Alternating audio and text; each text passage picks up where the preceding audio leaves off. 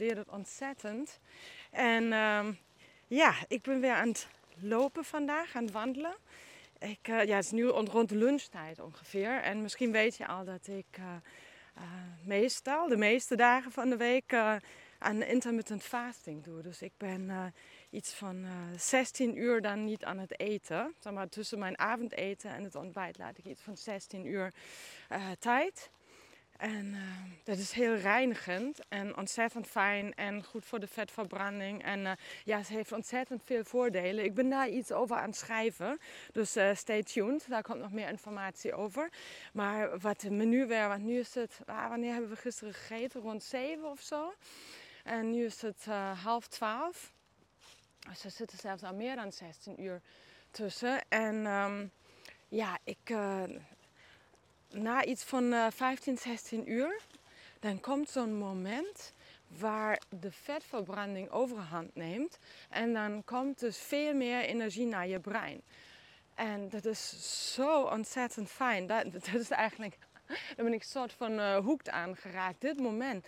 Als je dan, juist als je dan aan het bewegen bent, aan het wandelen of zo, dan uh, merk je dat nog meer. Dus dan heb je zo'n moment van ja, dat voelt een beetje alsof iemand soort van de gordijnen opentrekt voor je, voor je hersenen. En dat je zo'n moment van helderheid en uh, ja, gewoon ja, alsof je je gedachten helderder kan, uh, kan denken of zo. En alsof alles een beetje lichter wordt en alsof alles een beetje niet, uh, niet gek ligt. niet van oeh, ik word duizelig of zo. Nee, helemaal niet. Maar gewoon alsof het allemaal een beetje ja, weet ik niet. Ja, echt zo'n clarity, uh, helderheid. Ja, anders kan ik het helemaal niet omschrijven. Het is echt ontzettend fijn om dat uh, uh, mee te maken. Dus dacht ik, oh, dat is wel een heel mooi moment weer om een nieuwe podcast op te nemen.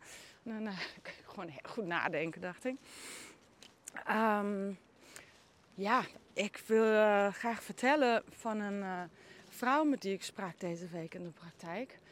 En uh, zij wil graag een gezondere leefstijl beginnen, een beetje afvallen. Um, ja, dat is natuurlijk, ja, wie wil dat nou niet? Nu is het begin van het jaar en uh, ik zag net weer door, ja, ik liep hier door het park en hoeveel hardlopers daar zijn in januari. Ik vind het altijd echt zo grappig om te zien. Ook in de sportscholen hoor ik dan van andere mensen. De helemaal, ik, kwam net buren tegen die ook zeiden van... Oh, zijn nu in de sportschool begonnen en het is super druk daar overdag. Dus ze gaan heel vroeg ochtends om een beetje meer uh, plek te hebben. Heel goed, dat snap ik heel goed, want uh, ja, het is te druk. Maar goed, daar gaat het niet over. Dus die uh, um, mevrouw met die ik sprak, die graag een gezondere lifestyle opstarten. En uh, dus we hebben doorgesproken, ja, wat is er mogelijk, wat zie je zitten, wat niet, wat, uh, wat kan met je dagindeling, um, uh, wat zou je allemaal aan kunnen passen. En toen zei ze op de we waren al best lang bezig met dingen te bespreken die ze allemaal misschien zou kunnen proberen aan te passen. En dan zegt ze van ja, maar deze week begin ik daar nog niet mee. Maar van volgende week is nog een feestje waar ze dan heen wilde. En um, ja, dan gaat ze sowieso, dan gaat ze zich daar sowieso niet aan houden. Dus dan uh, beter nog helemaal niet beginnen nu. En um, dat hoor ik zo vaak. Zo van, oh, maar ik kan dat nu niet zo lang volhouden. Dus ik begin er maar nog helemaal niet mee. Want uh, anders faal ik meteen. En uh, dat vind ik zo, ja, ik, het is zo jammer dat dat zo gaat vaak. Hè? Want het is zo, want dan begin je helemaal niet. Want, en, en, dus je begint niet. En uh, je, je hebt de hele tijd, je vecht de hele tijd tegen falen. Dus, en ik heb daarover na zitten denken van wat is dat dan? Waarom is dat dan? Wat, wat is daar eigenlijk mis mee? Want uh, Um, hoe kan je dat anders benaderen? Want ik heb dat nooit zo gedacht, gevoeld. Ik, de hele falen, ik heb, ja, ik, ik, ik, ik, verwijt mezelf niet zo snel dingen dat ik faal of zo. Ik heb natuurlijk hele hoge eisen aan mezelf van, op verschillende vlakken, niet op alles, maar, uh, zeg maar als, ik kan wel behoorlijk uh, doordraven voor mezelf en perfectionisme en dingen goed willen doen en zo. Maar ik, ik, ik vind niet dat ik faal als het dan niet lukt. En uh, ik denk dat het gewoon daarin zit als je een gezonde leefstijl bijvoorbeeld, want daar heb ik het nu natuurlijk in deze podcast over, een gezonde leefstijl ziet als een soort dieet. uh, van, oh dat ga ik even een tijdje doen en dan ben ik goed en dan heb ik geslaagd. En dan, daarna ga ik daar weer mee stoppen. Dan gaat dat gewoon never, nooit werken. Vanuit, sowieso, als je daarna weer hetzelfde doet als je nu doet, dan ja, kom je weer in dezelfde problemen maar, waar je dan nu aan wil werken. En um, dan heb je dus echt het idee van falen en dan heb ik het niet gehaald. En dat gaat ook niet werken, want zo werkt het menselijke brein niet. Dat, zo werkt het gewoon niet. Dus uh, um, als je het niet echt, zeg maar, leefstijlverandering, dan moet je echt gewoon bewust zijn en goed over nadenken en aanvoelen. Is het mij dit waard dat ik dat gewoon ook echt, weet ik veel, vijf jaar, tien jaar vol ga houden? Omdat het anders gewoon, anders ga je het effect gewoon niet halen. En dan hoef je helemaal niet mee te beginnen. Dan moet je iets, een andere weg vinden. Als je niet denkt dat je een verandering echt jaren vol kan houden, dan begin er liever helemaal niet mee. Dan moet je iets anders gaan doen. Maar dan is dat niet jouw pad, dan is dat niet jouw weg. Dat betekent niet dat we die dingen gewoon kunnen proberen. Maar een gezonde leefstijl is geen dieet. Het is niet iets wat je voor drie maanden kan doen en dan ben je daarmee klaar of zo. Dus dat, uh, uh, zo werkt het niet. En wat dan heel belangrijk onderdeel voor mij in ieder geval van is, is dat ik dus niet voor 100% perfect ga. Ik ga voor 80% perfect. Want anders dan beperk je je dusdanig dat je echt, ja, dan is het leven een heel stuk minder leuk. Want uh, als je gewoon nooit, bijvoorbeeld, ik, ik eet dan op zich geen suiker. Want ik vind echt, dat als je met iets wil beginnen, qua leefstijlverandering en iets van uh, goed effect op je gezondheid wil hebben, is dat altijd mijn eerste stap is weg van suiker. Want suiker maakt gewoon je brein plakkerig. Je kan, nou, niet letterlijk natuurlijk, maar je weet wat ik bedoel. Je hebt gewoon qua energie, je hebt gewoon lage energie als je veel suikers eet. Je hebt veel gewicht, je hebt veel, uh, um, wat, ja, het lijf kan het niet goed opruimen allemaal. Je, um, ja, je hebt heel veel water nodig om het weer uit te spoelen. Als je dat dan niet uh, drinkt, dan ja, blijft het gewoon in je weefsel zitten. En um, dus dat is altijd wat ik als eerste. Maar als je één ding wil veranderen, stoppen met suiker. Dat vind ik echt uh, uh, het meeste effect hebben. Of wat ik ook zie, daar kan je ook heel goed vervanging voor vinden. Hè? Dus als je wil stoppen met suikers, daar zijn echt heel veel gezonde opties, heel veel dingen. Dat heb ik ook uh, bijvoorbeeld um, toen kerstdiner was wilden ze graag natuurlijk ja, de kinderen pannenkoeken meenemen, uiteraard.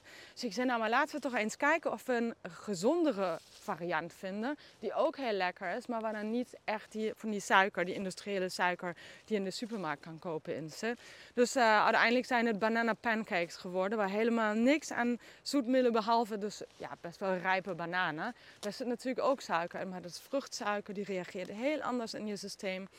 En ik vond het dus ook heel fijn dat met de kinderen samen dan allemaal te ontdekken en te, um, ja, uit te zoeken. Van verschillende dingen gekookt en wat zit er dan in. En ja, de grote die is nu 9,5. Dus die snapt het ook echt van. Dus die vraagt dan ook, ja, maar dat is toch ook zoet? Hoe kan dat dan? Dat dat dan minder erg is. Dus dan kan ik het gewoon probeer ik het een beetje makkelijke taal uit te leggen.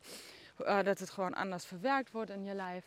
En uh, dus uh, met suiker stoppen, dat vind ik gewoon een van de, ja, van de ook het makkelijkste door te voerende stappen.